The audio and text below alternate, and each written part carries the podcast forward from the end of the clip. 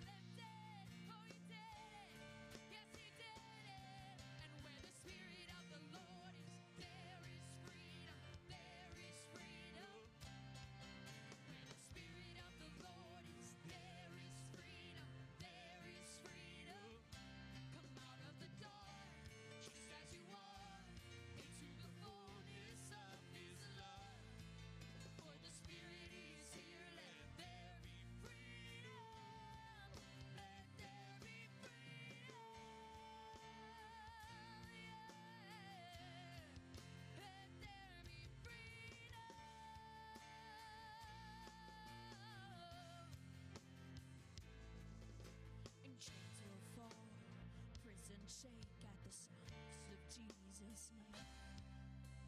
name. Made whole, hearts awake at the sound of Jesus' name. Chains will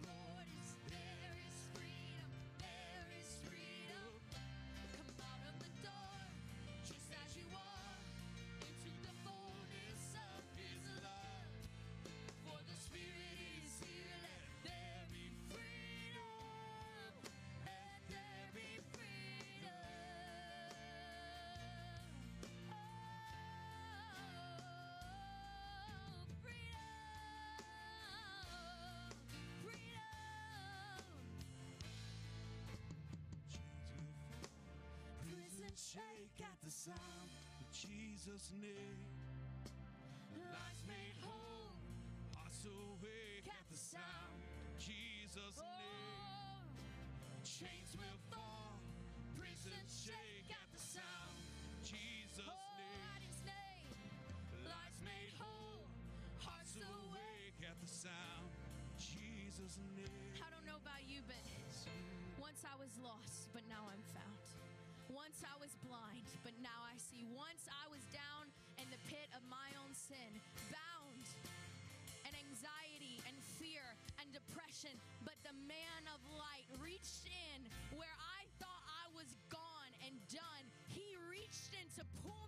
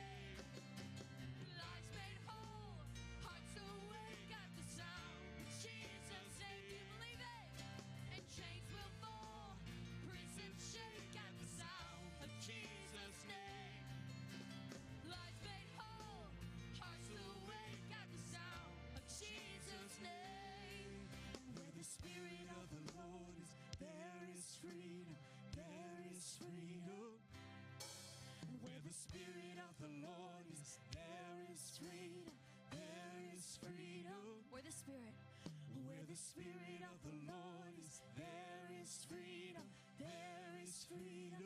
We invite you in. Where the Spirit of the Lord is, there is freedom, there is freedom. Come out of the dark, just as you are, into the fullness of His love. For the Spirit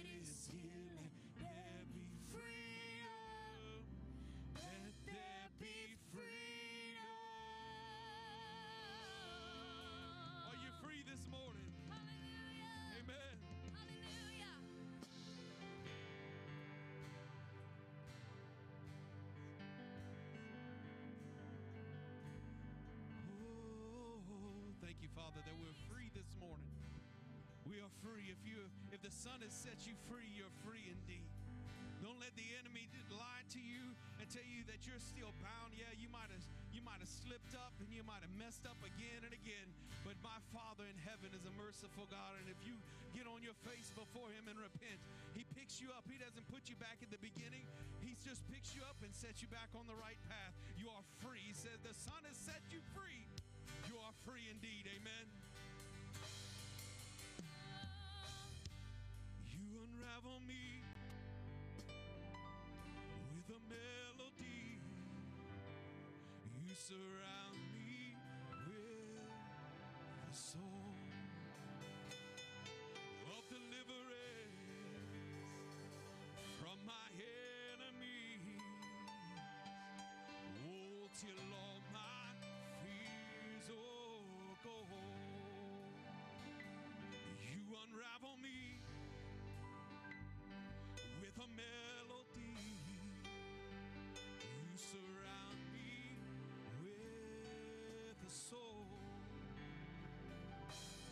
deliverance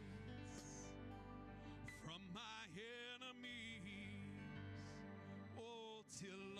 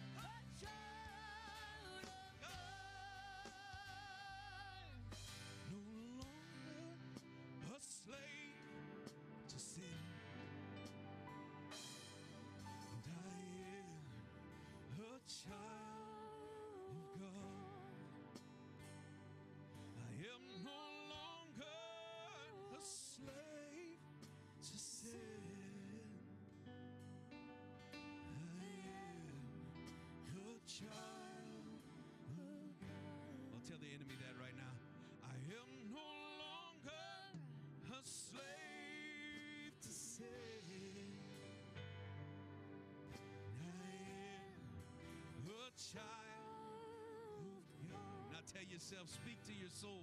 I am no longer a slave to sin. I am a child of God. Oh, I am a child of God. Yes, I am, Lord. Oh, I am a child.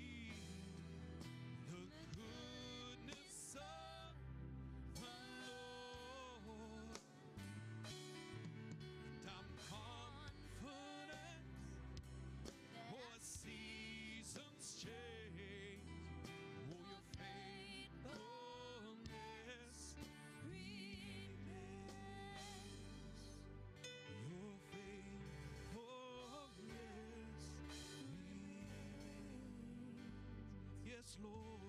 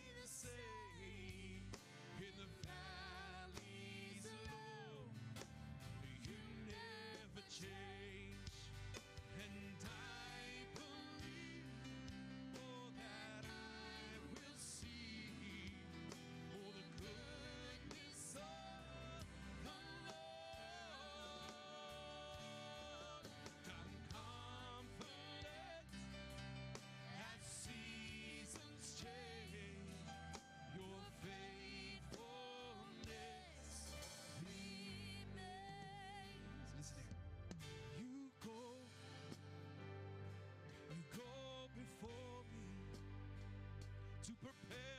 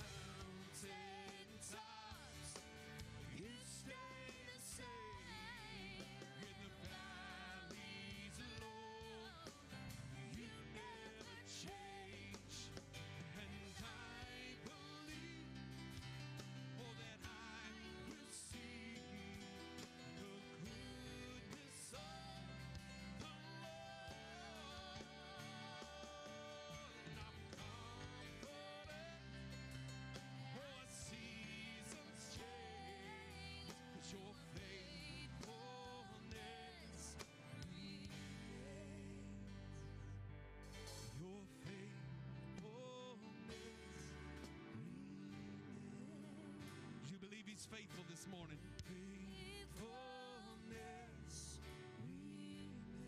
He's never going to let you go. Your faithfulness. He's the same God yesterday and today. Your faithfulness.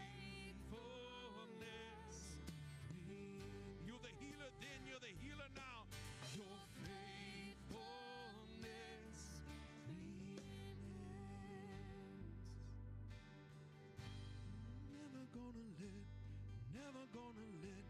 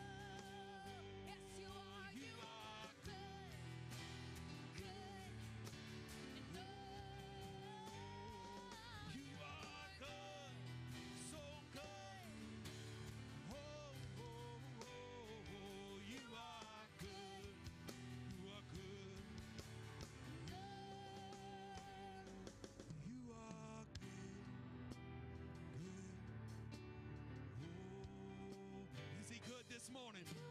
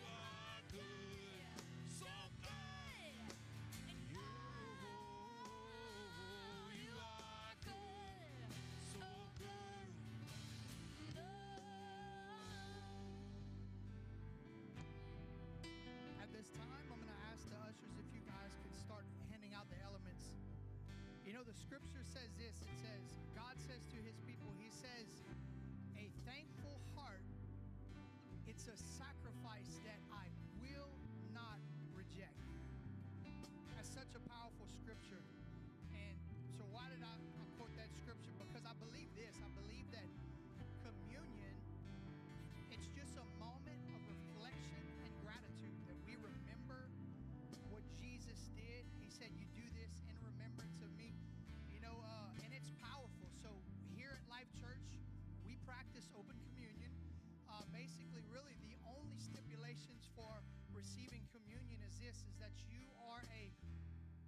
professing, believing Christian who claims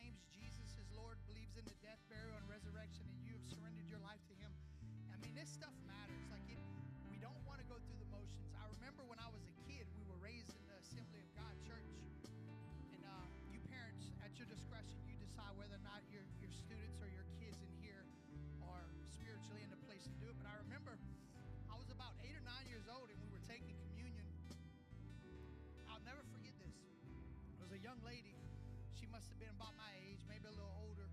Uh, they passed out communion, though. We're standing there. Pastor Bob, I'm about three seats away from her. And I knew this girl's personal life. She wasn't walking with Jesus. She was, but she had the she had the elements. And I'm, I'm standing there and I'm watching her, and she takes her communion cup. And she wasn't, she was a little girl, like she wasn't very big. And she crushes this thing in her hand, and all the juice and it flies all over the floor. And so everybody gets distracted, like she crushes this thing pretend to say uh, she was demon possessed or anything like that, but I believe that change happens in somebody's life the moment we start to realize the goodness of God. The goodness of God, the scripture says, leads us into repentance. And so, of course, the enemy wants to distract the church from, from uh, meditating on his goodness and his sacrifice. And so, you know, whatever the reason was, this young lady did it. It was a big distraction. And so, elements in an unworthy manner. So, uh, while the guys are, did has everybody been served? If you haven't, can you put your hand up? We want to make sure we don't miss anybody. We're going to spend a moment uh, just reflecting on our heart, not long, about 30 seconds, uh, because we don't want to take this carelessly. We don't want to take it out of just habit. And it's not saying habits are all wrong, but we just don't want to do it because we're going through the motions. Let's take about 30 seconds just to search our heart. And if God shows you anything, uh, just, you know, between you and Him, y'all do business, and same. And we're just going to really uh, meditate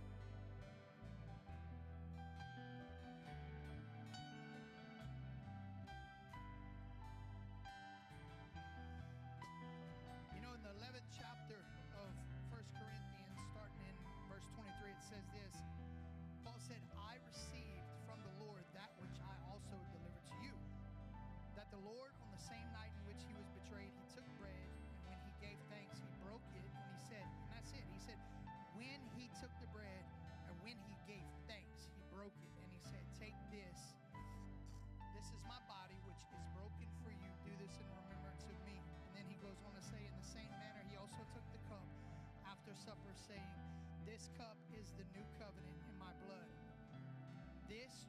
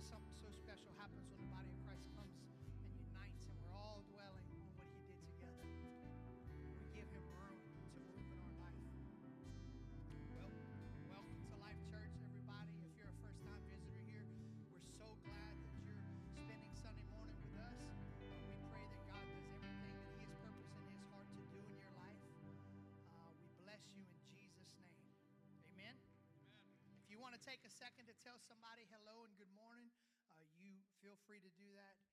And I'm going to call Pastor up. We're going to get into this word.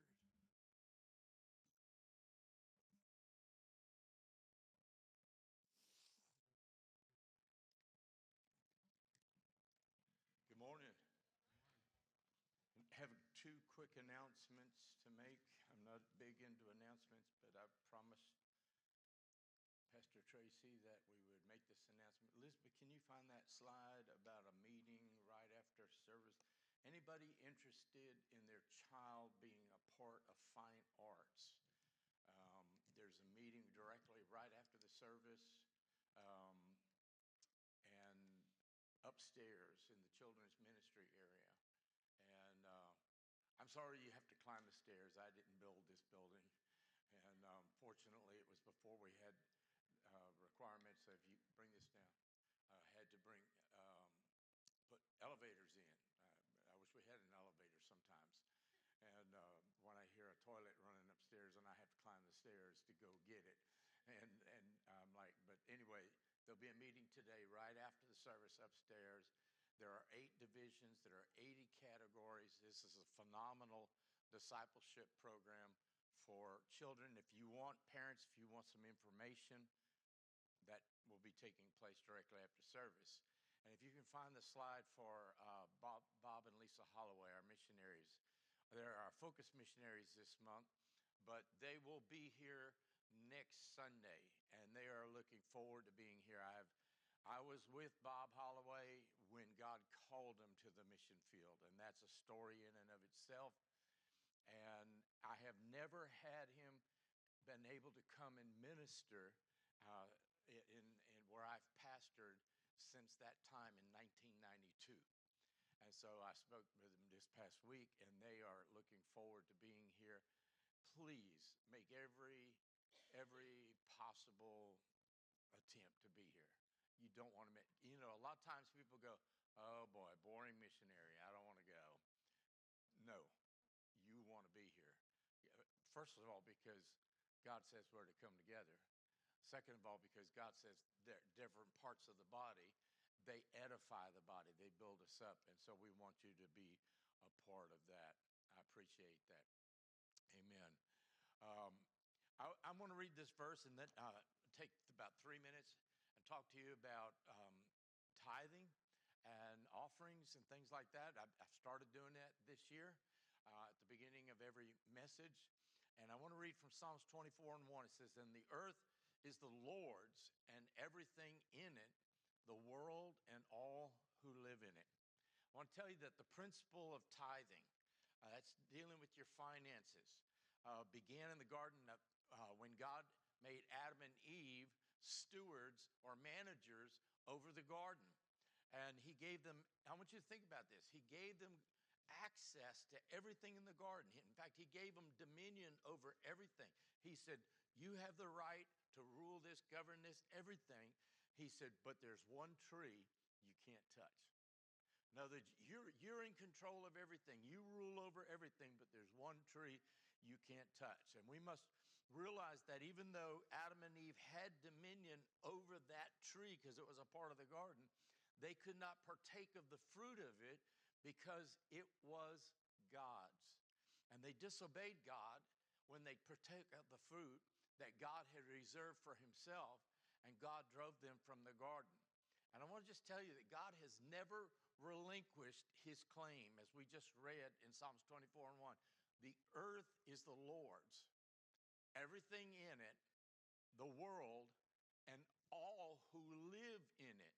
How many of you are alive this morning? in other words, the Lord is supreme over that. And I want you to think about it. God took one day out of seven and declared that it was holy unto him. And then he said that one tenth of our finances that he gives to us, he provides for us that we are again stewards or managers of, that is for the furtherance of his kingdom. That too is holy unto him. And so by keeping one day a week holy and, and, and by sanctifying it uh, in doing so, God sanctifies the rest of the week in everything that we do. When we put God first in finances, because the tithe is the Lord's, the Bible says, when we give what is the Lord's that He commands, then He blesses the rest of it. And so here at Life Church, we don't pass a basket or or anything like that. We have four different ways that you can give. You, um, you can actually, there are two boxes on the back wall as you exit, and you can drop an envelope or check or whatever that way. We have an app that you can download for if you have a smartphone. You can do it that way. There's a text to give, and, and our website, lifechurchla.com. You can also give that way. So there's there's no reason not to be able to, to follow the word of the Lord and to see the blessing of God in your life. I'm just telling you, you cannot outgive God. And especially when it's God's to start with. I want to be obedient to what God's word says. Amen. Amen. Well, I, I wore this shirt today because it, it feels like summer this morning, right? you know, and last week it was freezing, and, and I think next weekend it's going to be cold again. So I said, well, I'm going to wear this, was, but I, uh, uh, I, I kind of casual down a little bit. I'm a little more comfortable like this. And uh, the other day, uh, uh, about um, a month or so ago, I had this shirt on, black pants and black shoes, and I asked my wife, I said, what do you want for lunch? And I went to pick it up. And while I was sitting there, I went to stand in line to order, and three or four people looked at me and they said, "Excuse me, go ahead, Father, go ahead." And and, and uh, they, they really did. And I was like, I, "I'm I'm." I'm not, I'm not a priest. I guess they saw the little white thing here, you know, it wasn't around my neck, but they, they saw me all in black, you know. And I said, No, no, no, that's fine. No, go ahead, Father, go ahead. So I, I, went ahead and placed my order. And then I turned around and I said, Honestly, I'm not, I'm not a priest. I'm not a father. I said, I'm a priest unto the Lord. I am a pastor. And, and, and a man sitting down goes, I knew there was something about that guy. And so, you know, I don't know. And in Thibodaux, uh, when I was on staff there, that I was known as the, the little priest that's not Catholic. That's what they called me at the hospital. And so somebody was sick. They said, "Go get that little priest that ain't Catholic." And um, and there's a story behind that. But anyway, a miracle story. But anyway, we started a series four weeks ago, and uh, we're going to read this together. And I'm going to ask you, we read it together last week. I'm going to ask that you read it together with me again this week. Romans chapter 12, beginning with verse 1 and 2. Read this together out loud. It says, I urge you, therefore, brothers, by the mercies of God, that you present your bodies as a living sacrifice, holy and acceptable to God, which is your reasonable act of worship. Do not be conformed to this world, but be transformed by the renewing of your mind, that you may prove what is the good and acceptable and perfect will of God. So, we've been doing a series called Spiritual Transformation. This is like the fourth week. And those of you that were here, if you weren't here for some of them, you can go online to our website and we have all the videos there and you can watch them there. Um, we, we started it off with a 30 second time lapse photography of a caterpillar becoming a butterfly. And the scientific term for, for that is metamorphosis. Uh, it, it goes from being this ugly green caterpillar into a beautiful butterfly over a period of time. And, and uh, the process of transformation uh, is metamorphosis is defined as going from an immature form to an adult form in two or more distinct stages. And, and that's a great um, example by our, our living God of what he is trying to do in a person who professes Christ in their life. And I really think that the struggle that so many Christians have especially young believers, is because they don't understand this process. Nobody told me about it. I learned from the hard school of knocks, okay?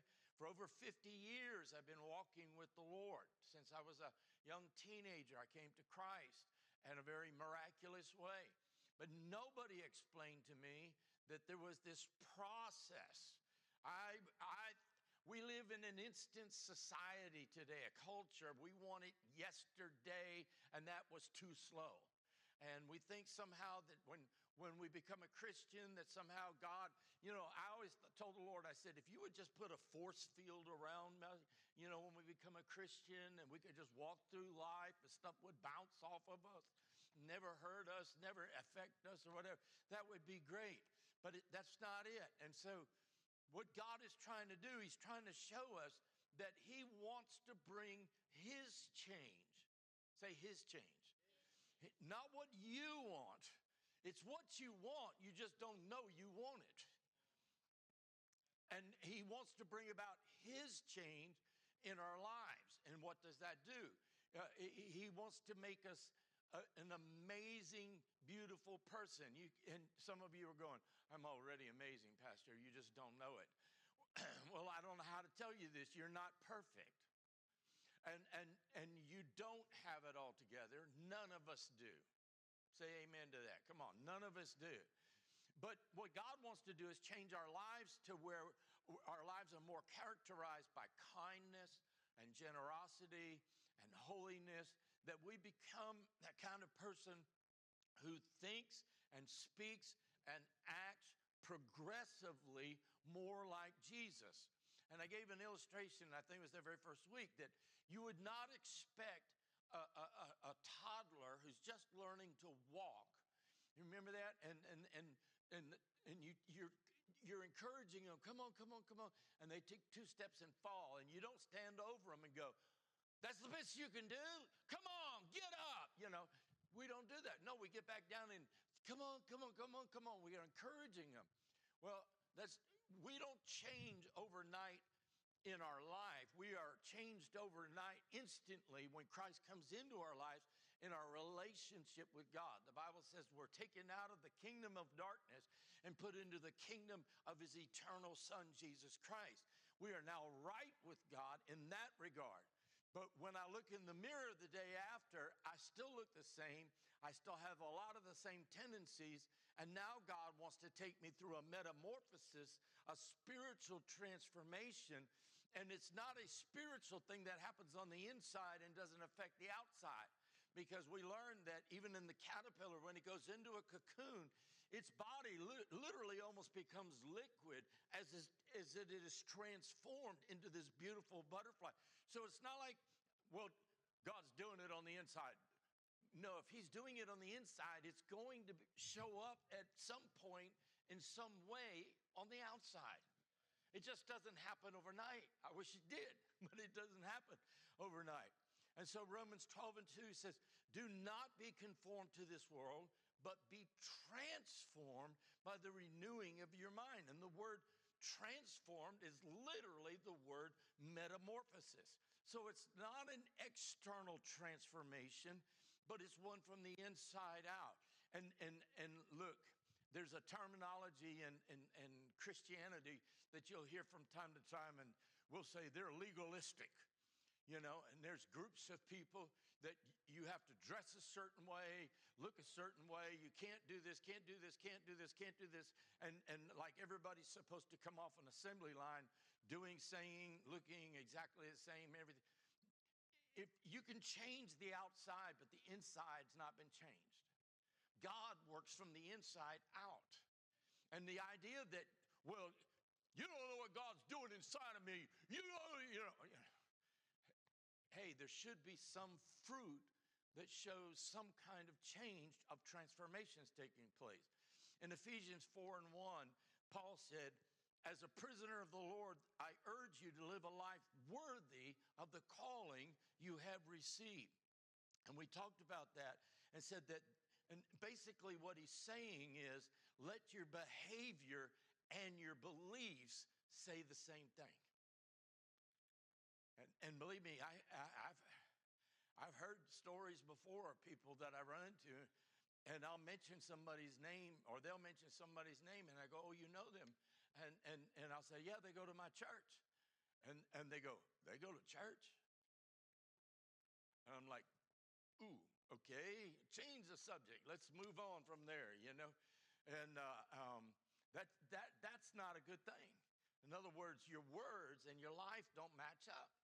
And Ephesians 4 and 3, it says, make every effort to keep the unity of the Spirit through, through the bond of peace. And what we said was that word there literally means I want you to in, bring intensity uh, of focus that you do whatever it takes to do, but you make every effort in doing it. Why? Because the church of Jesus Christ has to reflect the character of Jesus Christ. Come on now, that's what it's about. Because the world is going to judge whether Jesus came from God, not by what the Bible says. They're going to judge by how we live and how we speak and how we treat one another. Which brings us to the next part, the next part of this, this series here. I, have just kind of given you a cliff note version of, of the first three weeks.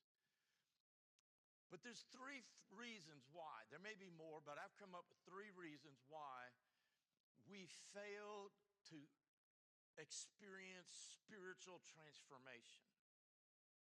And the first one is just spiritual ignorance.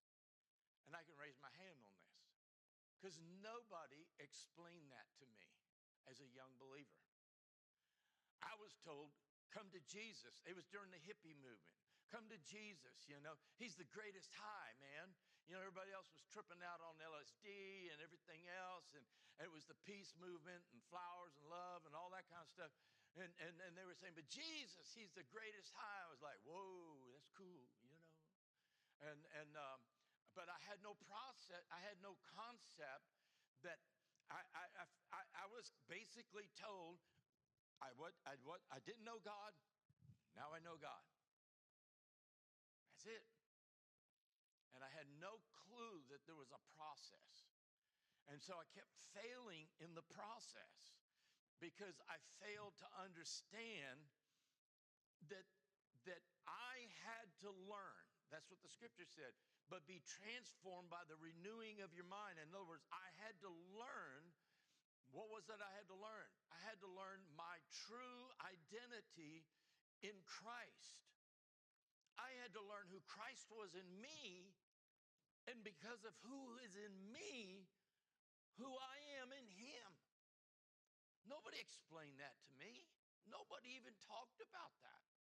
And so the result ends up being when, when I fail to recognize that Jesus Christ gave his life to redeem me, and that the Holy Spirit has come to live inside of me, and that he's come to come to teach me and guide me and direct me in all truths concerning Christ. In other words, in other words, I'm now enrolled in, in Holy Spirit school. And now I've got to go through all the grades and take all the tests and everything else. What I'm saying is, I didn't understand that. And so, because I didn't understand that, it destined me to the try hard, do good, fail, try hard, do good, fail, try hard, do good, quit. And I see that in so many young believers. And when I say young, I'm not talking about age. I'm talking about you can I've seen people who are who say they've been they've known the Lord 20 years and they're still babies.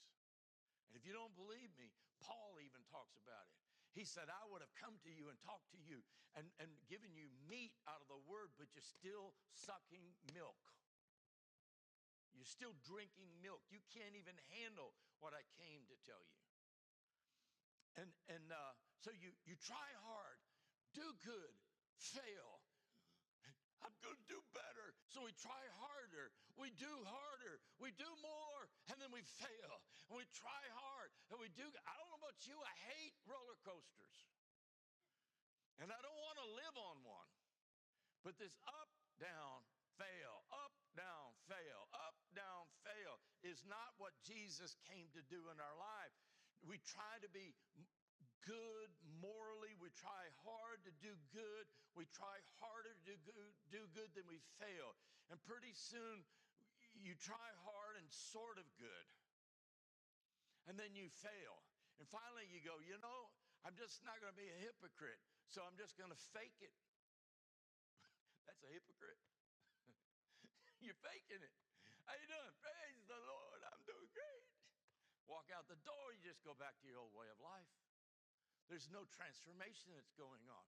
And then, so to justify it, we look at other Christians and we go, hmm, well, I ain't that bad. So I'm better than that. So, I, and then we started making excuses and then we lose our focus of what we're supposed to do because Paul said, with everything in you, live in a way worthy of your calling, lose focus of that. And then we started making excuses. And we, I'm not, I'm just pulling a few things off the top of my head, you know, and we just say, well, you know, it's only my fourth glass of wine. It's not a lot. You know, I don't get drunk, you know, whatever. I got it under control. Or we say things like, you know, we're struggling to pay our bills and, and, uh, but you know, my, my, my stress, when I get stressed, I go shopping. It makes me feel better. You can't pay your bills and you're not honoring God with the tithe and, you know, and then, or maybe, you know, you go, uh, oh, the kids, you know, they got so much going on, you know. They got five sports, you know, and so we're going to cut back to four this year and, and try and do a little bit better. And, and, and uh, or, or me growing up, you weren't allowed to come home with anything less than an A. And I remember the first time in seventh grade, I came home with less than an A. And I caught, let's just say I caught it until that A disappeared off my report card. And we say, well, the kids usually, I, you know, 4.0, they got 3.5. That's not bad, but they can do better. And, and, and my only, you know, then I love this, you know, people go to church and they say, well, you know, I showed up 20 minutes late, you know, the traffic was bad and I had to stop and get my coffee and they were slow in the drive through and all that kind of stuff. And well, I left early because, you know, the parking at that church is really bad, you know, and and um, you know, but I did my spiritual act. I went to church, you know. Listen, those attitudes, those kinds of attitudes tell me you don't have a clue about spiritual transformation. Because what you have figured out to do is sin management.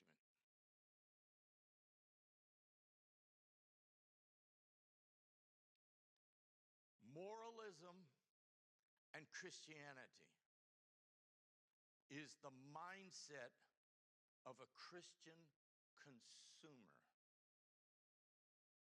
We take the moralism of the world and what the Word of God says, and we try and blend it together, and you come up with a consumerist mindset of a Christian.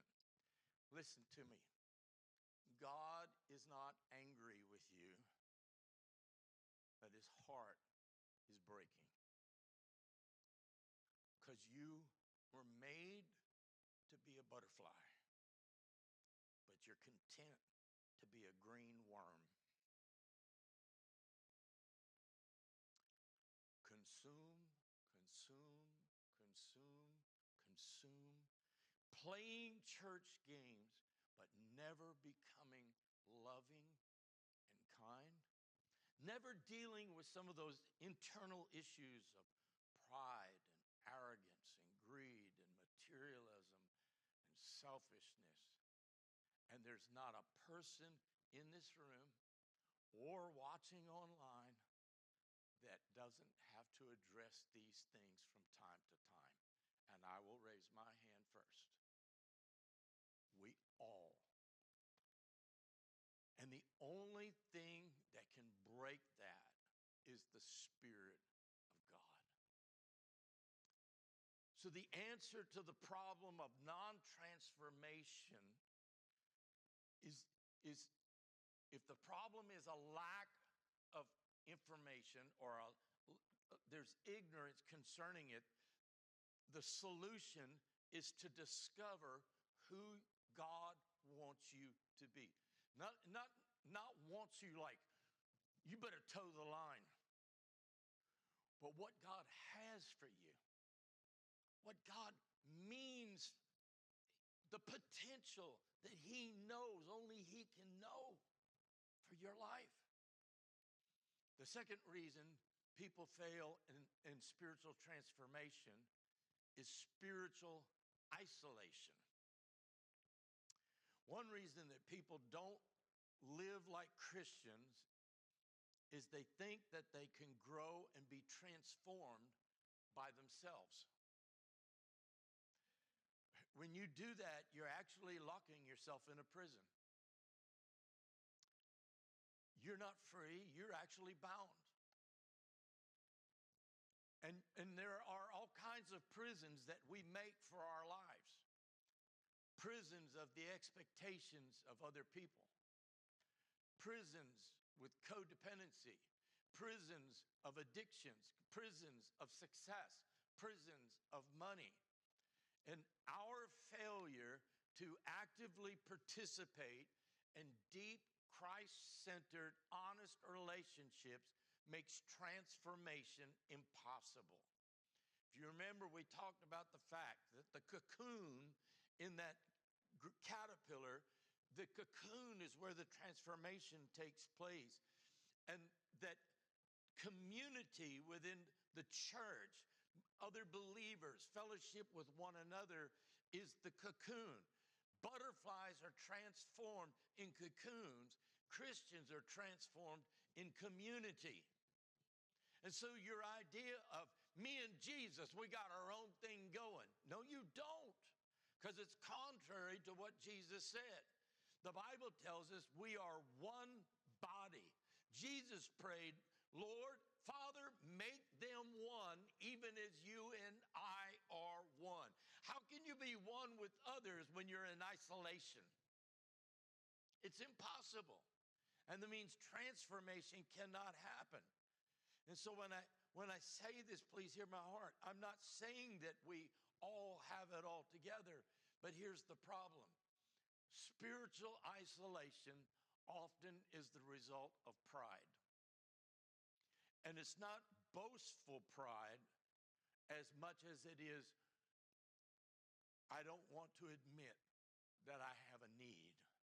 I, I don't want to admit I'm, I'm not pleased with my life. No, I'm not pleased where I am. And if I'm around other people, I, I, I just, I just, that's pride. It's not boasting pride where you're going, I'm the world, I've got it made, everybody look at me, that kind of thing. But you're, you're just saying, you're, you're, you're the pride of our agendas, the pride of our stuff, the pride of the things that are important to us, the pride of our goals. Some of you have learned your need for others by joining a small group. Uh, a, a, few other people, maybe it's just getting together with a few people and having coffee or a, a meal or prayer or Bible study. It, but it's, it's being with a few other people. It, it, me, myself, and I don't work. That's not a small group. That's alone. That's isolation. So I'm not alone. I have the Father, Son, and Holy Ghost. Boy, now you're into really pride. Because what you're saying is, I don't need what God's Word says. Listen, we, we have some groups that are meeting and I would love to see more groups. But somebody says, well, nobody's ever invited. Start one. No, just, just call somebody up and say, hey, you want to get together for coffee? Or whatever your thing is, you know, maybe it's not coffee, maybe it's smoothies or, you know, whatever. I, I don't care what it is, pancakes, whatever, you know. I get a witness to my flesh on that, yeah. But it's finding others of like faith.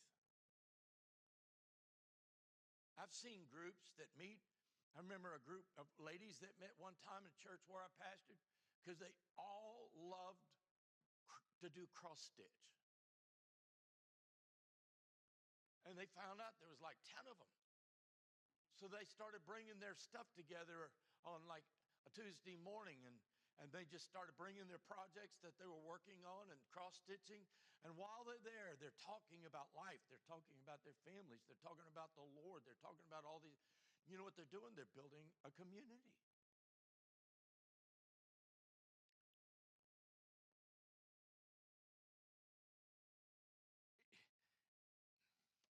Relationships are necessary for good times and tough times, especially tough times. Have you ever tried to celebrate by yourself? Something great happened. Woohoo! I'm so happy. Duh. No, what do you do? You get on the phone, you're calling someone. You, God, I got to tell you what happened today, man. I'm so. Why, why are you doing that? You don't need anybody. Wouldn't it be better instead of going, oh, yeah, a great thing happened to me today? You know, that's all right, but that's not community. In fact, with the technology we have today, people are more isolated than they've ever been. Just go into any restaurant and watch. And they're texting back and forth to each other across the table. I, I put my phone on silent and up so I can see if an important call comes. And I put it off to the side and I start talking to my wife or whomever I'm with. Because I don't want that thing to become the master of my life. We've all seen the clips of people falling in swimming pools, walking into poles. I mean, getting hit by cars because they got the head down doing this. That's not community. You need actual people there. Relationships are necessary, not only that, for celebrating the good and the bad and the ugly and everything else, but you need people to build relationships with that when they see something awry in your life, they can speak into your life. And, and a true friend will do that. And they won't do it in a dictatorial manner. They'll just come out of concern and compassion and love. If God says this is the way transformation takes place, for us to become beautiful and loving and humble and gentle and patient and to learn to bear up one another and make every effort that cannot happen. Oh, I know this could be taken wrong. It can't be happen. It cannot happen like right now. Sitting in a room, listening to one person talk, and singing a few songs. Now, corporate gatherings are necessary, they are biblical. The Bible says, for, for, don't don't quit meeting together as you've already done. He said, don't neglect the coming together. And as good as this is, when service starts, half the people are out in the lobby. And I'm telling you, that's frustrating to a worship leader to see there's 10 people out here and 40 people out there. My, my suggestion is come earlier. Get a cup of coffee. Bring a cup of coffee. Bring a smoothie. Bring some pancakes. I don't care what you do. Walk in the door with two dozen donuts. You are going to be a hit, man. I'm telling you. Praise the Lord. Look at this. Glory. You're going to have fellowship. I'm telling you, man. And before you leave, somebody's going, Who's got the donuts next week? You know, or whatever, you know. But the smaller gatherings are also necessary because it's there that you get to know people. You get to know more about them. You learn the little things that you, you never knew before. And, and I'm telling you, the place that has to start is your family. Family? We mean family? When you tell me you don't have time to spend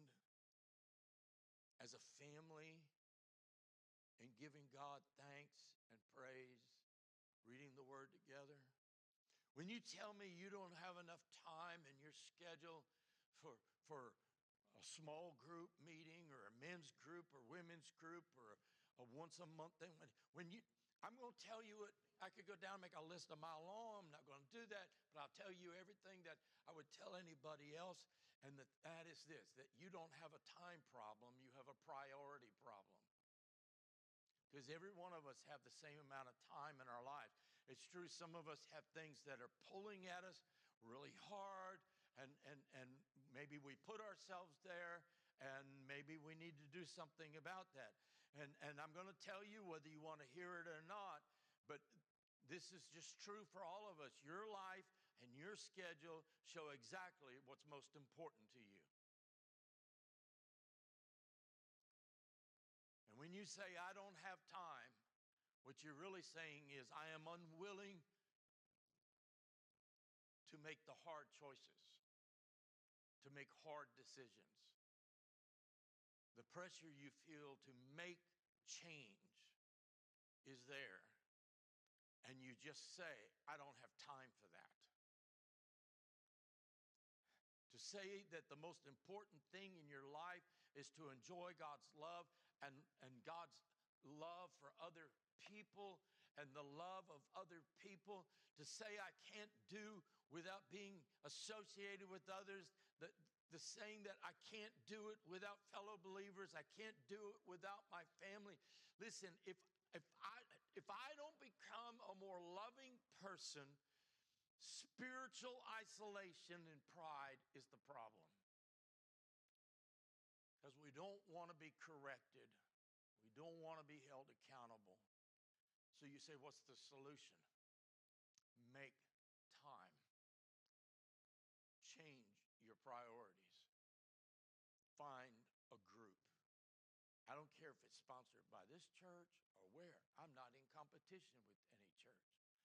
Find some believers, find two or three. The Bible says where two or three are gathered, there he is. Jesus said and still says in Matthew 11, 29, 30, Take my yoke upon you and learn of me, for I am gentle and humble in heart, and you shall find rest for your souls. For my yoke is easy and my burden is light. Jesus calls every one of us to learn his ways. And I've mentioned it before. The word yoke there is often mischaracterized as a yoke like on oxen or whatever.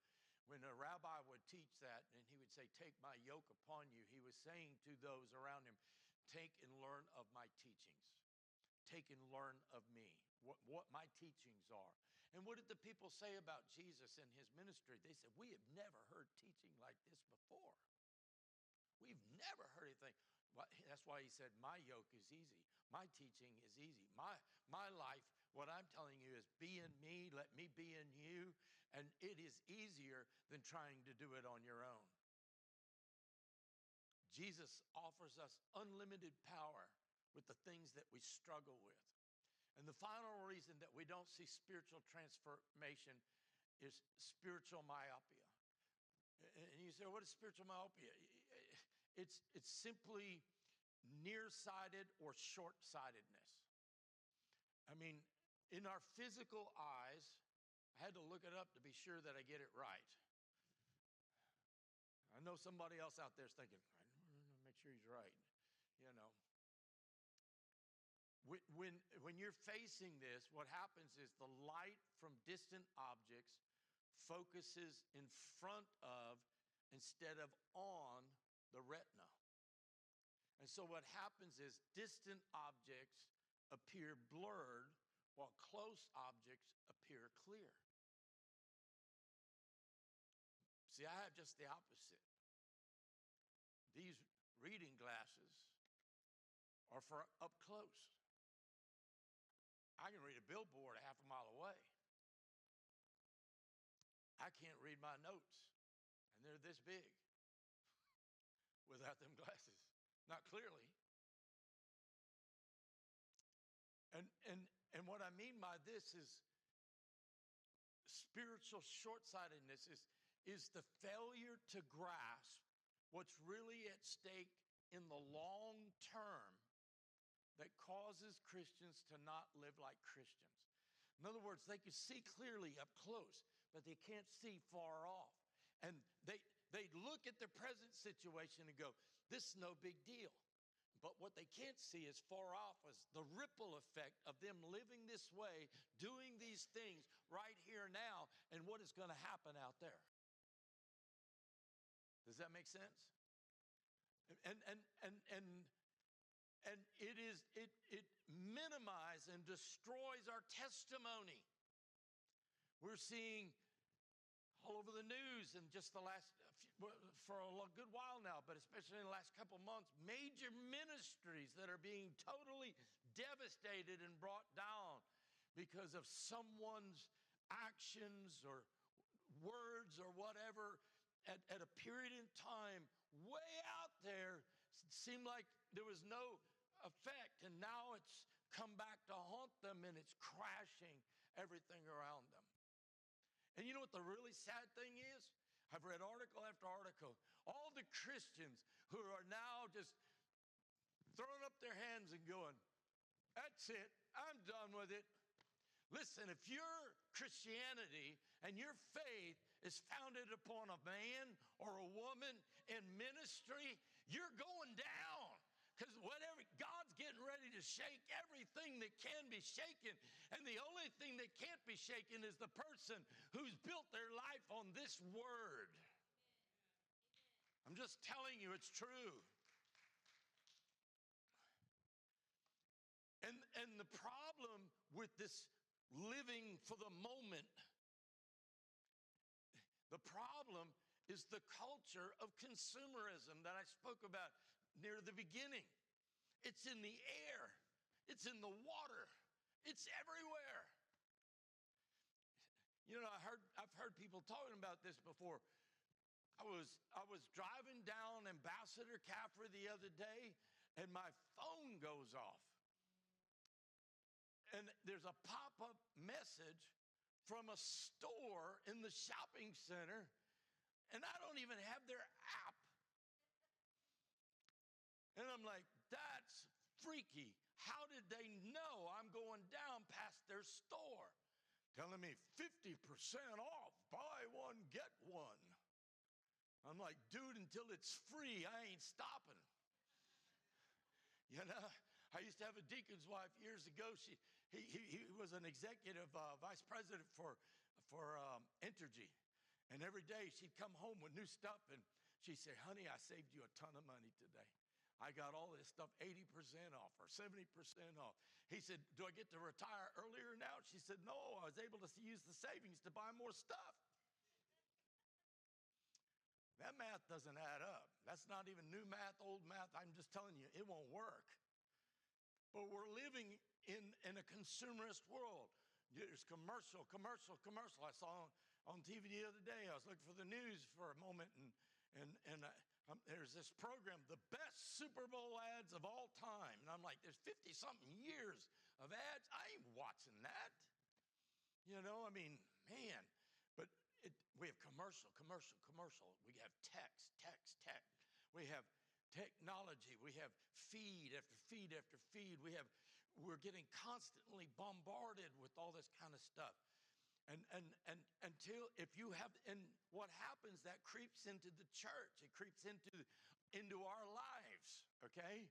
And whether we realize it or not, that's why the Bible says, do not be conformed to the ways of this world, but be transformed by the renewing of your mind. But if we don't transform into thinking what God wants for us, how God wants us to live, the things that are important for God in our lives, then we adopt the things of the world and we try and pigeonhole it into something here, and then we try and live a lifestyle that is impossible because light has nothing to do with darkness. It just doesn't work. And so, you know, I mean, oh, curl your toes up. Give me a minute because I'm going to walk on somebody's toes. yeah. You know, what happens? happens is if we have that mindset, then all of a sudden we're like, when we leave church, when we leave today, and you're headed out the door, you know, you get in your car, whatever, hopefully it starts, you know. you know, and you'll say, well, today was pretty good. I think it was pretty good. Service was a little long. Pastor could have shortened it up. Waiting to see the Gatorade bucket today because there were so many people saying that treat your pastor like the coach on the Super Bowl. Dump them over to Gatorade. When you see a pastor come out with Gatorade, you know it's going to be a long service. so I'm about to quit. You know, but we'll say, oh, service was a little long. Some will say, oh, it's a little hot in there. And others will go, oh, it's too cold in there.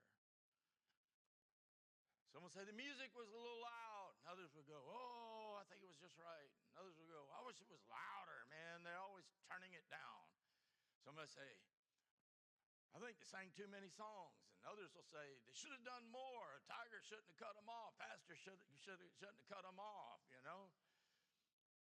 Somebody will go, I didn't even like the songs that they sang. I want to sing the old songs. And, and uh, they'll say, the children's ministry, oh, it was awesome. Those stairs, man, you got to climb the stairs, you know? Nursery was okay, except they, you know, I've told them all the time when you bring my child's bag to me, put the bottle on the left side of the bag. They always put it on the right side of the bag, they never get it right. And you know, when the num- numbers come up there, you know, if, if there's a need for your child, the numbers go up there. Some of you didn't even know that was up there. Now you'll just be staring up there all the time, you know. And uh, if the only number you need to know, folks, is if you see 999, it means hit the floor. there's an emergency, you know. But I mean, you know, people go, those numbers, they're in red That's offensive. That, that's, that's bothers me. They're, why they're in red? It's like a warning thing going off. My heart jumps when I see red numbers like that. Get a life. Come on now. Are you kidding me? You know, it's it, it's it's it's crept into our church. You know, I was talking. I was listening to a guy talk the other day. Uh, every Thursday when I can, I I'm a part of a Zoom call with pastors and ministers and leaders all over the country. And, and uh, there was a young pastor was talking about his church and what God's been doing. And, and, and I told him, I said, You don't know the beauty of being a big fish in a small pond. Because he's in a little dinky town in New Mexico. And in fact, they even said that even the fact that a church could even flourish in this town in New Mexico is a miracle. I said, He's the biggest thing in town. Serious. I mean, there's like 1,500 people, 400 go to his church. I said, dude, you're a big fish in a small pond. I said, in Lafayette, I'm a little fish in a big pond. I said, the minute somebody doesn't like something, they just get up and leave and go down to another one down the road. And when they don't like that one, they'll go find another one that's right down the road. And they, they'll go from place to place to place to place to place to place to place because it's all about them. It's all about them. And listen, please don't get this wrong. I'm not, I'm not mad. I'm not angry. I just, I'm like, I love you. You're welcome anytime. Come back, you know. But most of the time they leave, don't tell me they're gone, you know. But you know what I see? I see a consumerist mindset that says, it's all about me. Am I being fulfilled? Is Jesus helping my life? Is my life working out? Is my marriage happier? Are my kids turning out right? It's me, me, me, me, me, me, me, me, me, me, me. And compare that with the followers of Jesus in the first century who are willing to lay down their lives for one another. And the difference was that those in the first century had a servant mindset It wasn't about them, it was about following the master who came as a servant. Jesus saw a problem, the answer was, okay, which one of you boys messed up? he didn't look he didn't look to throw one of the disciples under the bus, you know, so to speak, if they had a bus. you know, the idea was, how can I help? Where's the need? You know,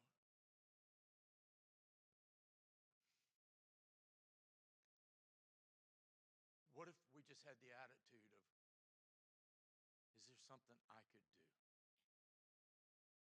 We look at ourselves a lot of times and we just say, I'm a nobody. I can't do anything.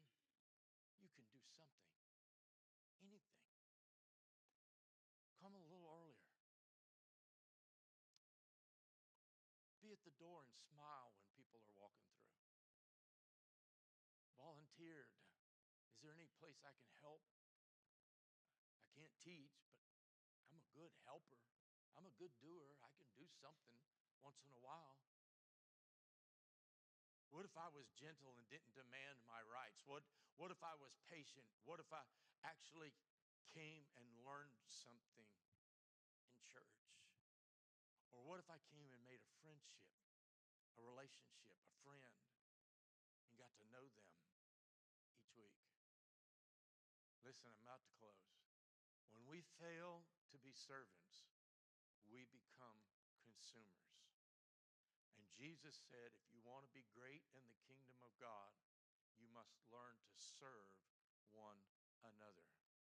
And the solution to this is to have a high view of God. And what do I mean by that? I know of nothing that has helped me more in my later years in my Christian walk than that's helped me transform my life more and more than seeing God more accurately. So many people in modern American Christianity think God is sitting on a throne to serve them. And when I look in the book of Revelation, I don't see anybody being served except the one on the throne. And he's being worshiped, and he's being having people kneel and bow down and cast crowns before him praising him, all of those things. Peter, in the later part of his life, he was, starting, he was in the midst of horrible persecution. Christians were being killed, and Peter writes this. He says, As obedient children, do not be conformed. There it is again. Do not be conformed any longer to the evil desires that you had when you lived in ignorance. In other words, don't live, don't be conformed to the th- ways you were before you knew Christ. He says, But just as he who called you is holy, so be holy in what? All you do. For it is written, Be holy because I am holy. God is calling his people to be transformed into a reflection of who he is. See, my fear is that some of you will think, I, I can, I'll never reach a stage of being perfect. The only time we'll ever reach that is when we walk out of this life and stand before him with a glorified body. And until then, we all fall down, we all make mistakes. We all gracious enough to pick it up and dust us off and set us on the right path.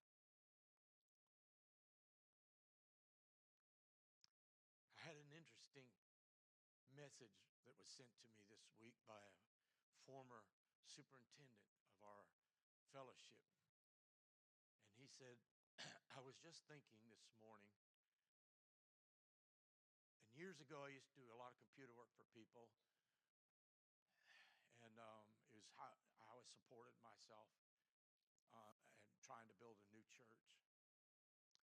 And I had a computer that belonged to a, a fellow minister in our state. And as I was fixing his computer, I came across some things on the computer. that should not have been there. And the rules for our fellowship or denomination at the time was that I should turn that man's name in to the higher ups. And they would take his credentials away, they would discipline him for at least two years, blah, blah, blah, blah, blah, blah, blah. And I said, I won't do that because that will destroy this man. I said, I will extend mercy. So I confronted him and I told him what I found. He admitted what he was that it was his. Said he struggled with it. I said, Well, it's gone from your computer now. I said, I'm going to call you on a regular basis. I'm going to ask you, are you holding the line in that area? Are you staying straight? Are you staying right with that? Are you staying pure? I'm not here to cast a stone. I'm here to love you. I said, but I'm telling you, God says this is a warning call to you. I had forgotten about that. That was probably 25 plus years ago. And that message came and said, I was thinking about that individual today. And I remember when you showed him mercy and how grateful he must have felt. How is that individual doing today? Do you know? I said, that individual conquered that habit, is married, has a beautiful marriage, and still serving God. And he wrote me back and he said, I'm so thankful that you showed mercy. And I said, see, that's what community does. We wouldn't think twice of turning in a stranger. But when you know the person, build something there, and you want to show compassion and mercy because you hope that they would show compassion and mercy in your time of failure. And I was really blown away by that message, and I said, I'd forgot all about that whole situation because it was past history. And I was reminded of the scripture in Jeremiah 29 11. This is the last verse. Says, God says, For I know the plans I have for you, declares the Lord. Plans to prosper you, not to harm you, plans to give you hope and a future. I think that verse is often misquoted in that people in this day and age, especially the mindset of consumerism, when we see the word prosper, we instantly think of riches, money, property, wealth, whatever. Would you be surprised to learn that that word to prosper you is one word and it means completeness, soundness, safety, peace, quiet, tranquility, contentment. There's not a price you can put on that. And God says, I know the plans I have for you to prosper you, not to harm you plans to give you hope, plans to give you a future. And God desires that for each and every one of us. And I guarantee you that that will look different in every single one of our lives because we're not the same. We are one, yes, but we are different. And we are the body together. And God is working his work together because God's desired outcome is for his kingdom purposes. In Romans 8 28, and we know, say that, we know.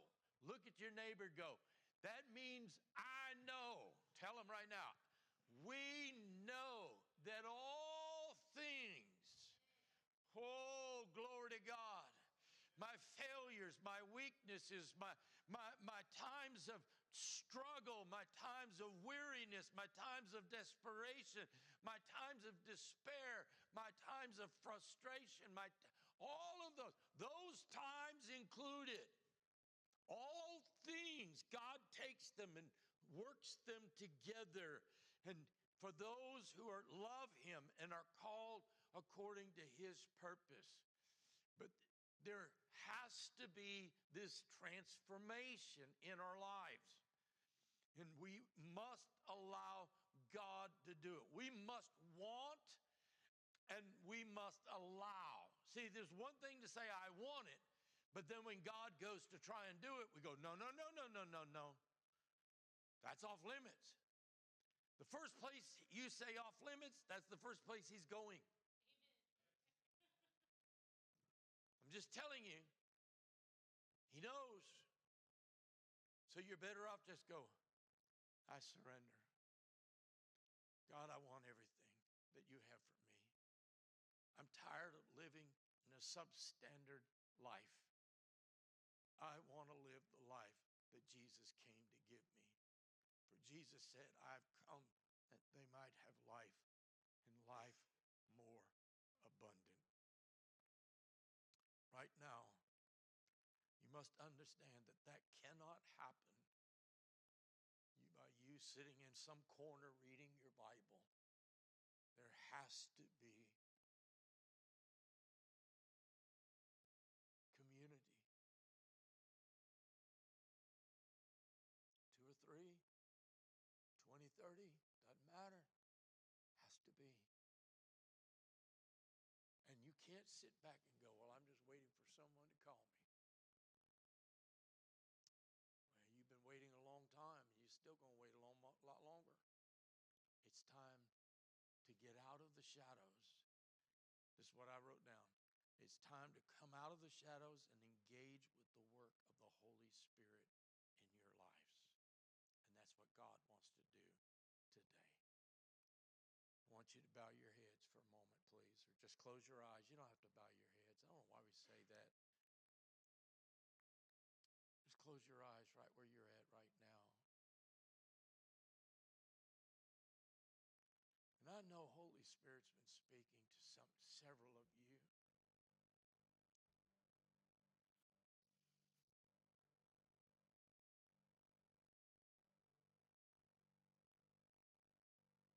He's saying it's time for you to step out of the shadows It's time for you to stop making the excuses. It's time. It's just time to let God have his way in your life. Now, you may be sitting here today and you don't have a relationship with Jesus. Well, it's time for that.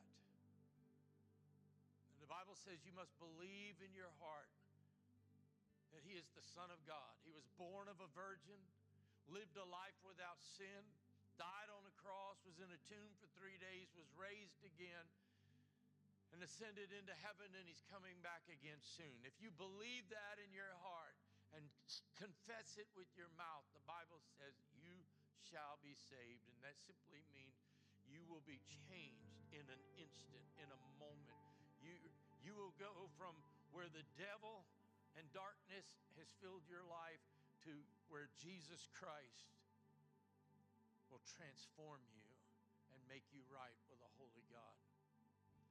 And you simply have to believe that and confess it with your mouth. And if you're here this morning and you need to surrender your life, not being forced to, God's not making you do it, but you're you're ready to surrender your life to Jesus. And you say, Pastor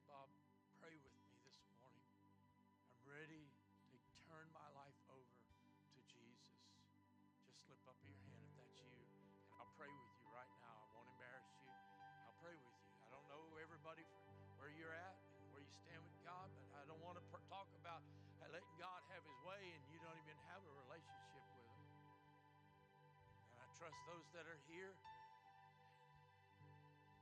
That you're right with the Lord. And of you that are here that you profess to be born again by the Spirit of God, how many of you will say, Pastor Bob, Holy Spirit's been speaking to me this morning in this message, and there needs to be some changes.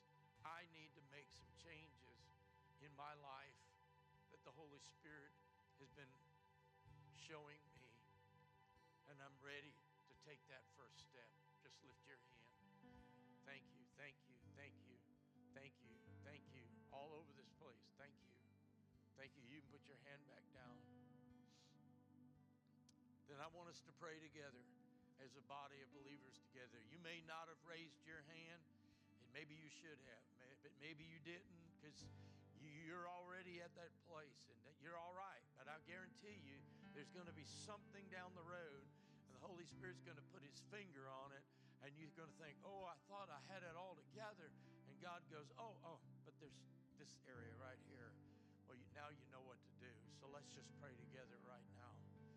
Heavenly Father, we thank you for the Holy Spirit that's come and lives within your people and, and resides in your church. He's the administrator of the things going on in the body of Christ. And we thank you for the word is a two edged sword and pierces to the very soul and marrow of our, our, our spirit and soul and body, Lord God. And Father, we want to reflect Jesus. We want our lives and our words to, to align together. We want people to see Jesus in us. Father, forgive us for our foolishness and our pride for do it on our own. That's impossible. We need one another. We need one another. We need one another.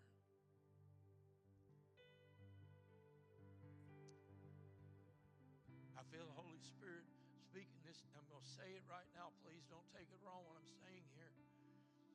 But there are many of you who have been raised in a dysfunctional home. Reason that it was dysfunctional in many cases is because there was an absent parent or an absent moral guider, person with moral guidance that could direct you in the right path. And when the body of Christ chooses to live a life that is selfish and filled with consumerist ideas, then the body of Christ becomes dysfunctional.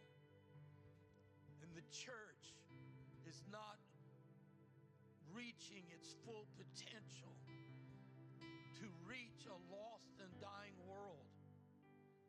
God says it's time for my church to come together, make every effort to maintain the spirit of unity and the bond of peace among one another. Stop making excuses for our absenteeism and start saying, God, with your help, by your Spirit, I will do all that I can do and more because of you, who you are in me. That the body, that the church, the local assembly strong and fully functional to meet the needs of a community that is so dysfunctional.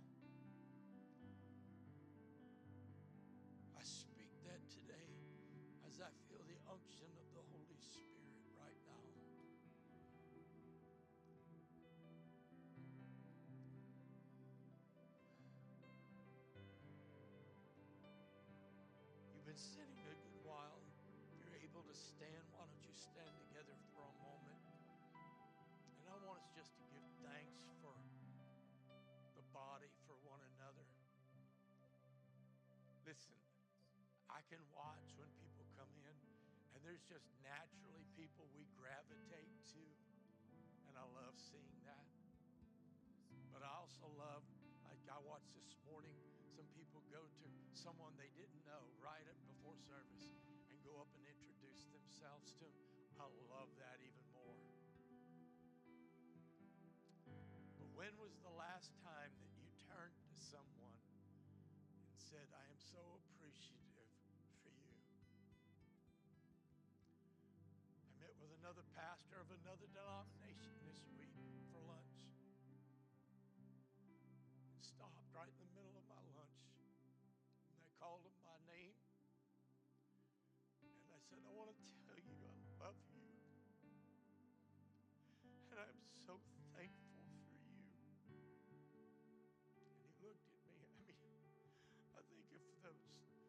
waitress walked by, they would have thought. But he looked at me with tears in his eyes and he says, I know you do. And I love you too. I said, I just had to tell you that today. We sat there for two more hours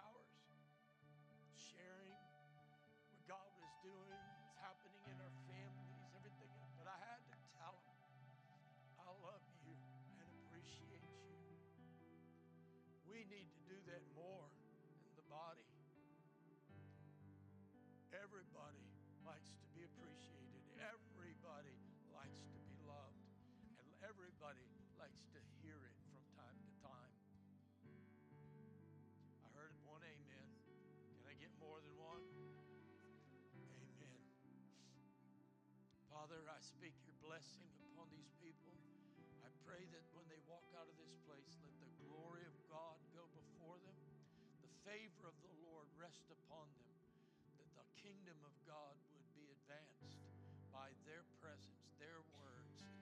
significance of their lives.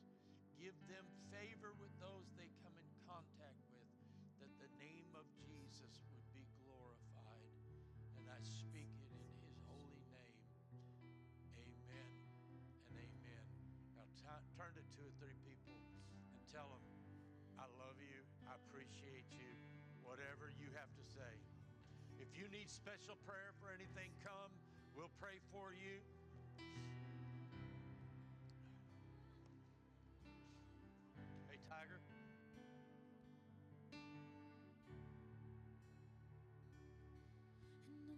Dancing on the rising sun to the hopeful future, to the dreams to